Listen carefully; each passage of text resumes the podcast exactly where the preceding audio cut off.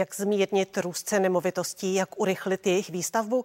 Má smysl danit byty těm, kteří jich mají víc? Dostupné bydlení je tématem dnešního speciálního předvolebního interview.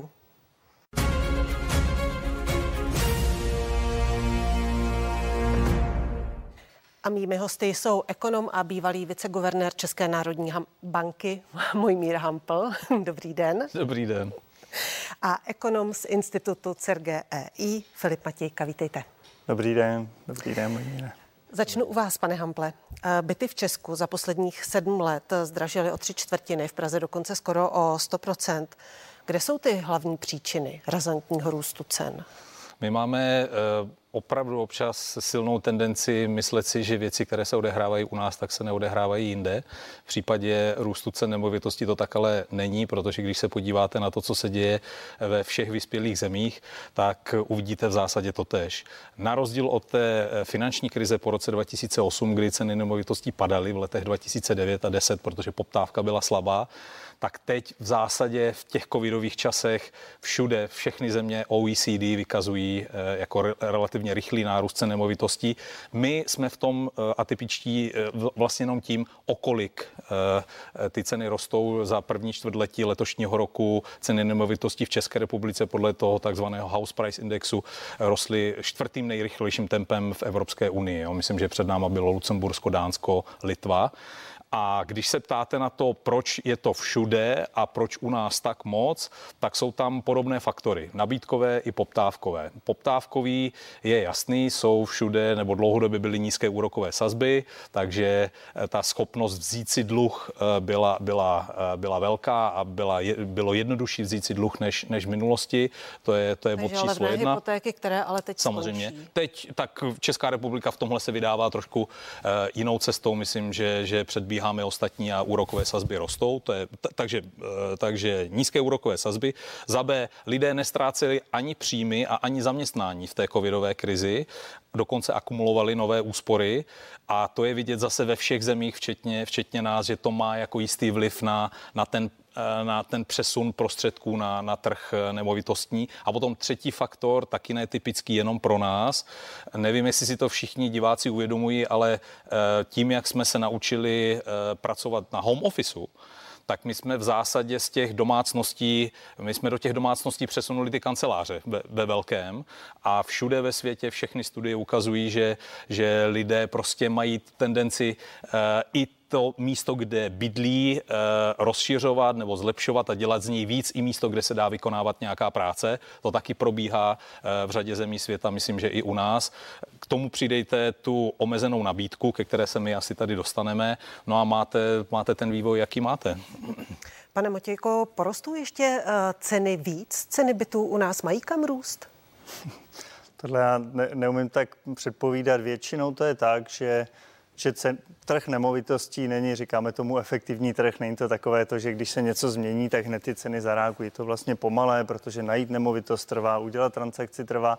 Takže většinou tam je spoždění. Takže když rostou, tak rostou ještě chvíli, dokávat se něco zásadního nezmění. Teď se změnily ty úrokové míry. Pan Hampel to, to shrnul výborně, že Málo se staví, ale jsou ještě další věci. Teď najednou lidé mají víc peněz nebo jsou dostupnější. Vypadalo to, že jsou dostupnější ty nemovitosti nebo že si stejně drahou nemovitost mohou koupit lehčí, když jsou eh, nižší úrokové míry. Snížila se nebo zrušila se superhrubá mzda, což u člověka, který vydělává třeba 80 tisíc korun, je to najednou čistého 4 tisíce korun navíc. To znamená, může si koupit a splácet měsíčně nemovitost o milion dražší. To všechno mělo vliv. A pak myslím, že ještě jeden vliv, o kterém se vlastně málo mluví, u těch nemovitostí, ty teď kupují samozřejmě hlavně bohatší lidé, často na investice. A teď je otázka, proč u nás zrovna se tolik kupuje na investice. Jeden důvod je, nemáme euro a vlastně spíše investujeme u nás v Čechách, nemůžeme tolik diverzifikovat po celé Evropě nebo po celém světě pražská burza vlastně nefunguje moc, takže lidi jsme zvyklí kupovat, kupovat nemovitosti. Druhá věc v poslední době vlastně je moc, je, je trochu méně jisté, jak to bude z důchody, jak to bude s jistotou dlouhodobého výhledu, tak se lidé začali zase více zajišťovat a zase další motivace kupovat nemovitosti. A jak to půjde dál, no to, to už jsem, z toho už jsem se vykroutil. Pane Hample, taky se mi vykroutíte z otázky, jestli ještě mají ceny kam růst. A tak ceny mají vždycky kam růst. Jo? Prostě roste, Porostou podle vás? roste nominální HDP, to je dlouhodobý eh, setrvalý stav té ekonomiky. Já vím, že to bude působit hrozně eh, odborně a technicky, ale ať si to lidi zkusí představit. Jako dlouhodobě, pokud ta ekonomika bohatne, tak nám prostě rostou příjmy, nominální příjmy, roste nám průměrná mzda, tak když roste i naše cena práce a rostou ostatní ceny v ekonomice nominálně, no tak jako budou růst i ceny nemovitostí. E, otázka je, jestli porostou rychleji nebo pomaleji než ty, než ty příjmy. Tak e, v tom e, já bych řekl, pokud někdo čeká, že ceny nemovitostí budou razantně padat, tak historie ukazuje, že ceny nemovitostí razantně padají jenom v krizích, jenom když je opravdu silně omezená poptávka. Ještě k tomu bych dodal, že Eh, u nás trochu roste nerovnost. My jsme mývali nízkou příjmovou nebo majetkovou nerovnost a postupně roste a často, když přijde krize, tak se ještě zvětší a většinou zrůstající nerovnost potom způsobuje, že rostou ceny nemovitostí, zvlášť když nemovitosti prostě kupují jenom ti nejbohatší. Když ti bohatnou, i když průměrný plat třeba nebo průměrný majetek neroste, tak ti, co kupují, bohatnou, takže ceny nemovitostí jdou jdou nahoru. Přesně tak, já k tomu jenom dodám, čili důležité je potom porovnávat to, jak nám rostou příjmy a jak rostou ceny nemovitostí. A teď je evidentní, že ceny nemovitostí rostou prostě rychleji, než rostou příjmy lidí. Takže se utrhne. To je. Takže, takže prostě eh, musíte, eh, musíte utratit mnohem víc hlediska násobu svého příjmu, abyste získali prostě stejný třeba metr čtvereční eh, oproti minulosti. To je ten problém, to si myslím, že řešíme. Pane Matějko, zaujaly vás některé recepty v programech eh, politických stran nebo hnutí na řešení té situace eh, s bydlením v České republice? Tak mě na tom zaujalo, že je vidět, že to je obrovské téma, které to před, předtím nebývalo, takže je to veliký problém, budou se snažit to řešit, to je fajn. Eh, jak přeš, přesně to řešit, to zatím musím říct, že jsem z toho úplně nadšený nebyl. Vidím, že některé strany třeba chtějí, aby stát stavěl, to nevidím důvod, proč by to stát měl umět lépe než stavební firmy. Stát často jsme viděli, není schopen udělat úplně naprosto základní věci. Nakoupit roušky třeba. No, přesně tak. Takže ten jako bych nechtěl, aby, aby mi stavěl všechny domy a všechny byty. Potom jiná opatření, aby obce, třeba nějaké družstevní bydlení, obce třeba trošku zpravovaly, to si myslím, že necílí vůbec na ty průměrné věci, průměrný průměrné problémy. Mohou to vyřešit ty největší sociální případy ve chvíli, když řekněme, budeme mít 10% lidí, kteří ani nejsou třeba schopni si zařídit, ne, že na ní nedosáhnou na hypotéku, ale vlastně nejsou schopni to moc zařídit nebo mají, já nevím, invalidní problémy, tak na to to jde. Ale na ty průměrné věci vlastně moc ne. Já když jsem se díval, v jaké země mají nejvyšší dostupnost, že vydělává, vydělává se tam nejkratší, nejkratší dobu na byt a ve srovnání třeba jako s tím, jak tam fungují důchody, tak je, je vidět, že nejdostupnější byty nejsou zdaleka třeba v Londýně, kde jsou obrovsky, obrovsky vysoké platy, ale je to často v severských zemích, které mají velmi, eh, velmi robustní penzijní systém a když lidi mají dlouhodobou perspektivu, jistotu, tak pak jim třeba tolik nevadí bydlet v nájemním bydlení a mají tam taky vyšší rovnost. No a ve chvíli, když ta rovnost je, je menší a když není jistota do budoucna, tak je potřeba se zajišťovat jinak. Pane Hample, eh, koho vy byste třeba z politických stran nebo hnutí nechal dělat bytovou politiku? Vidíte tam nějaký recept?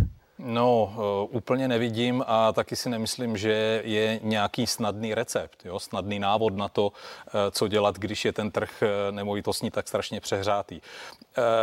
Kus té práce samozřejmě udělá to, co my ekonomové máme rádi, to znamená cena. Eh, poroste úroková sazba, to je prostě přirozený, eh, přirozená brzda eh, poptávky po hypotékách a tím pádem jako nějaký přirozený tlumič těch nerovnovách na, na, na trhu s bydlením.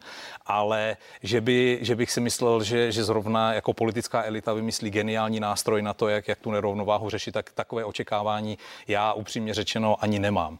Důležité v našich podmínkách je, že máme prostě pořád velmi vysoký podíl vlastnického bydlení. Není to typické jenom pro nás, ale pro celou střední a východní Evropu.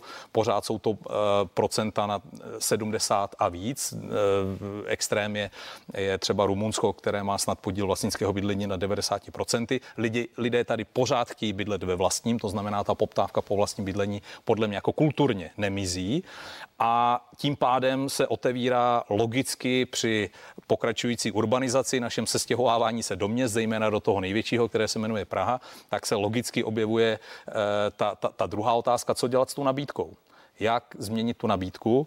Eh, to Filip Matějka správně říká, že, že moc nevěří tomu, že stát jako něco, něco dobře postaví. Developerské projekty jsou, v zásadě by se ta nabídka dala eh, rozhýbat, ale neumíme to udělat, protože nemáme stavební zákon, stavební řízení, které by to v zásadě umožňovalo. A tak teď je velká otázka, jestli ta změna stavebního zákona pomůže nebo ne. Hosty dnešního interview jsou ekonomové Mojmír Hampl a Filip Matějka.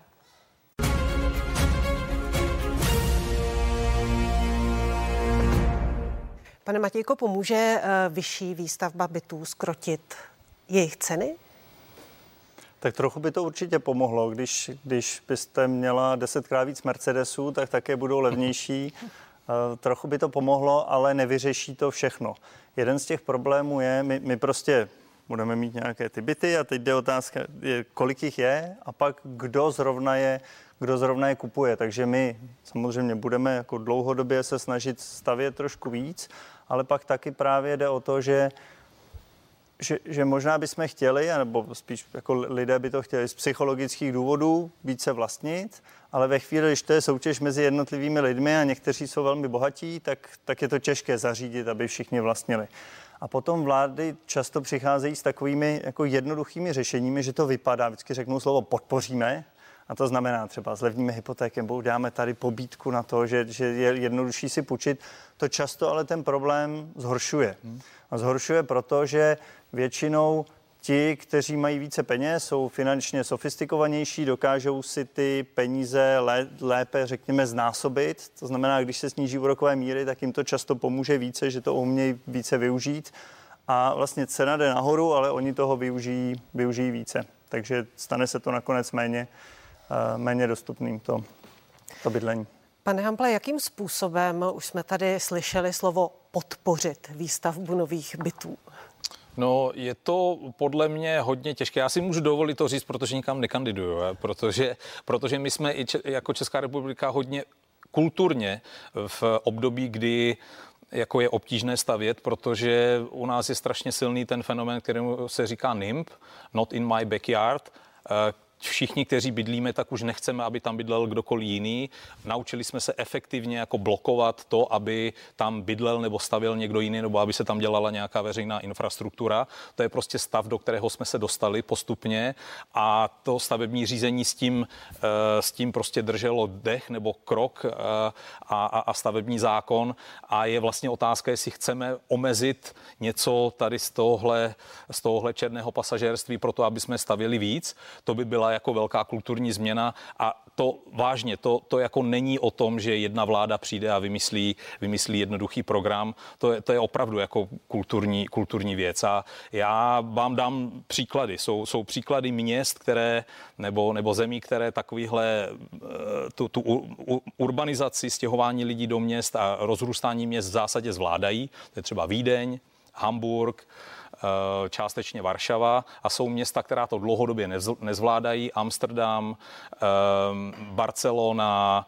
eh, Berlín, Praha, kde ten, ten strukturální problém, o kterém se tady bavíme, nakonec vede k tomu, že když nemáte žádný rozvoj toho města, tak prostě máte restrikce. A jenom vám narůstá počet restrikcí, které děláte i z hlediska vlastnictví, ceny toho, eh, toho vlastnictví, omezování vlastnictví, omezování vlastnických práv. A já se prostě obávám, že my jsme na cestě k té restrikci, pokud eh, neuděláme fakt něco fundamentálního s těmi kulturními a, a regulatorními věcmi, ale to není fakt otázka toho, že přijde jedna strana a řekne, tak a teď postavíme 20 tisíc bytů, v tom to vůbec není. Jinak nepostavíme, eh, vláda je nepostaví a jednak, eh, jako přesně jak říká Filip Matějka, často ty programy vedou k tomu, že, že ten problém nerovnováhy nabídky a poptávky ještě zvyšují, protože třeba zvyšují jenom tu poptávkovou stranu. Jo. Pane Matějko, měl by stát eh, sáhnout třeba ke zdanění většího nebo u majitelů, kteří mají větší počet bytů? No, to je hrozně těžká otázka. Ono vlastně mě, mě se moc líbí, jak to... pa, pa, já se k tomu dostanu. Hmm. Jak pan Hampel řekl, zdůraznil, že prostě tohle je to, že to je důležitý problém, to si uvědomujeme všichni, ale že řekl, že to je těžké vyřešit, že prostě neexistuje nějaké jako jednoduché řešení a právě proto je potřeba to dělat dlouhodobě a pořádně. Nevyřeší se to během pár měsíců. Je potřeba více stavět a pak asi snížit let, které ty pobídky, anebo je udělat opravdu jako extrémně jednoduché, aby na to dosáhlo a využívalo jako širší, větší procento lidí. Teď s tím zdaněním to je jeden způsob, co by asi pomohlo protože by to právě více rozšířilo, že by to nebylo, že jeden má tři byty, další jenom da, další méně. Takže tenhle dopad by to mělo. To, jestli je to dobře, to není úplně jasné, protože to bude některé motivace kazit. Lidé se pak mohou začít jako bát o svůj majetek a tak. Ale to by pomohlo. Myslím, že to je něco, nad čím bychom se měli trošku zamyslet. Další věc, co by pomohlo, když my chceme prostě ideálně, aby prostě vlastně lidé, kteří tady chtějí opravdu bydlet, tak třeba ve Vancouveru myslím, že dělají, že cizinci platí vyšší daně z nemovitostí. A je několik, několik takových schémat, co by se dalo dělat, třeba všem zvýšit daně z nemovitostí a zároveň ale potom ty daně snižovat daně třeba z práce, aby ti, co v tom městě pracují, ale to, to opravdu teď jsou takové teoretické spekulace. Jsou věci, které s tím se dělat dají, ale často často jsou v něčem, v něčem nebezpečné a je potřeba mít takové vlastně celkově uh, dobré předvídatelné prostředí, mít alternativní způsoby, jak investovat. S tím může vláda pomoct. A tak. Když eh, jsme tady mluvili o vlastním bydlení a o tom, že vlastně u nás eh, je to takové zakořeněné, eh, to, že člověk má vlastní bydlení, že je tady vysoký podíl vlastního bydlení. Guvernér České národní banky dokonce řekl, že vlastní bydlení je u nás fetiš. Je to tak? No tak fetiš. Je to preference té společnosti. Tak já zase bych nebyl takový sociální inženýr, že bych se snažil uměle jako měnit ze zhora jako preference té společnosti. Já vám vám řeknu, že třeba i u nás ve firmě, když přichází mladí lidé, přichází na trh práce a já, já se jich ptám, jestli chtějí mít vlastnické, vlastní bydlení, většina z nich řekne ano. Takže to není ani tak jako nutně generační věc, prostě je to nějaká, nějaká kulturní věc, která, která je nám tady vlastní. A říkám, zdaleka se to netýká jenom nás, zdaleka to není jako jenom to reziduum eh, komunismu, je to prostě, je to prostě pro nás typické, tak spíš než, že bych se snažil jako uměle předělávat hlavy lidí, tak bych se snažil dělat všechno pro to, aby ty jejich preference mohly být uspokojeny. No, já... Pane Matějko, měli bychom se spíše soustředit na nájemní bydlení tedy? Já bych chtěl ještě zatleskat tomu, co říkal pan, pan Hampl. Oni jsou i psychologické studie, které ukazují, že lidé, kteří dlouhodobě bydlí ve, ve svém bydlení, tak jsou více v pohodě, mají třeba méně depresí a tak. To znamená, my jako ekonomové si můžeme leco smyslet, ale když se ti lidé potom ve finále jde o naše lidské štěstí, cítí jinak, tak prostě tohle chtějí, tak náš úkol je možná vymyslet, jak na to, aby jsme říkali, no postupně a tak a nekazit ty věci. Podporou... Ale to nájemní bydlení bude růst. Já si myslím, že ono přirozeně bude narůstat, jo. ale že bychom se dostali prostě do toho podílu 50 na 50 jako v Německu nebo ve Švýcarsku, to určitě není no. záležitost ani jednoho volebního období. Ani na, na, nájemní bydlení si myslím, že má smysl podporovat ještě méně než to, než to vlastnické. Vlastně tam ten trh funguje, tam ten trh funguje lépe, leda se zamyslet nad tím, jestli skutečně třeba nezdanit Airbnb a takovéhle věci, protože tam, tam fungují, my tomu říkáme negativní externality, že ten trh to úplně neumí. Ve chvíli, když se dohodne ten turista s vlastníkem bytu, navzájem si zaplatí, jsou spokojení, ale možná škodí těm, těm kolem nějakým hlukem a tak, tak tyhle věci občas je, je fajn zdanit více, tak to by více pomohlo, ale jinak tam ta, tam vlastně je daleko ještě méně důvodů to regulovat. Jsou města, která zastropovala nájem, což vlastně si myslím, že je strašně špatně. Pak to dopadne tak, většinou ta cena toho nájmu se, se nastaví tak, aby prostě lidi, ti, kteří to chtějí nejvíc nebo mohou si nejvíce dovolit zaplatit, hold jako zaplatili víc než ti jiní a bydleli tam. Když to zastropujete a najednou máte milion bytů, ale za tu cenu, která je nízká, to chce pět milionů lidí, jak to budete vybírat. A pak to dopadá, že hold ten, ten byt dostane ten, kdo má někde kamaráda a tak dále. A to, je, to už není tak fér. Co se týče uh, cen nájmů, tak vlastně tím, jak rostou ceny nemovitostí, lidé si nemohou dovolit vlastní bydlení v takové míře. Uh, porostou i ceny nájmů? Potáhne to? Tak ono se to běžně děje, že, že ten, ten trh nájemního bydlení je ovlivněn samozřejmě tím, co se děje na tom, na tom vlastnickém. Um, jiná věc je, že, že prostě on je u nás jako opravdu úzký, je u nás uzoučký a, a tím pádem, eh, když, když, eh, když správně Filip Matějka mluvil o tom, že to není jako úplně standardní trh, tak ten trh toho nájemního, jak je malý, tak vlastně ještě méně než standardní. Takže asi, asi poroste, ale, ale znovu, to, o čem my se tady budeme bavit, o, z čeho vy budete zkoušet eh, politiky, je spíš to, co se bude dělat s tím trhem vlastnického bydlení, myslím si. Ještě bych tomu chtěl dodat, Ano, že jako nemůžeme najednou podporovat nájemní bydlení a vlastnické bydlení. To je jako byste zdanila nás dva, každý dáme dvě koruny, budeme mít dohromady čtyři, dvě koruny zaplatíme na, za výběr daní, hodíme je do kanálu za všechny úředníky a tak a pak si tu korunu zase navzájem se podpoříme a máme méně peněz než na začátku. Nejde podporovat všechno najednou. Souhlasím. Hosty dnešního interview byli ekonom z institutu CERGEI Filip Matějka a ekonom a bývalý viceguvernér České národní banky Mojmír Hampl. Pánové, díky za to. Děkujeme za pozvání. Děkuji. Naschledanou. Pro, program na CNN Prima News pokračuje ekonomickým pořadem, jak volí vaše peněženka. Začíná už za chvíli, tak se dívejte a hezký zbytek dne.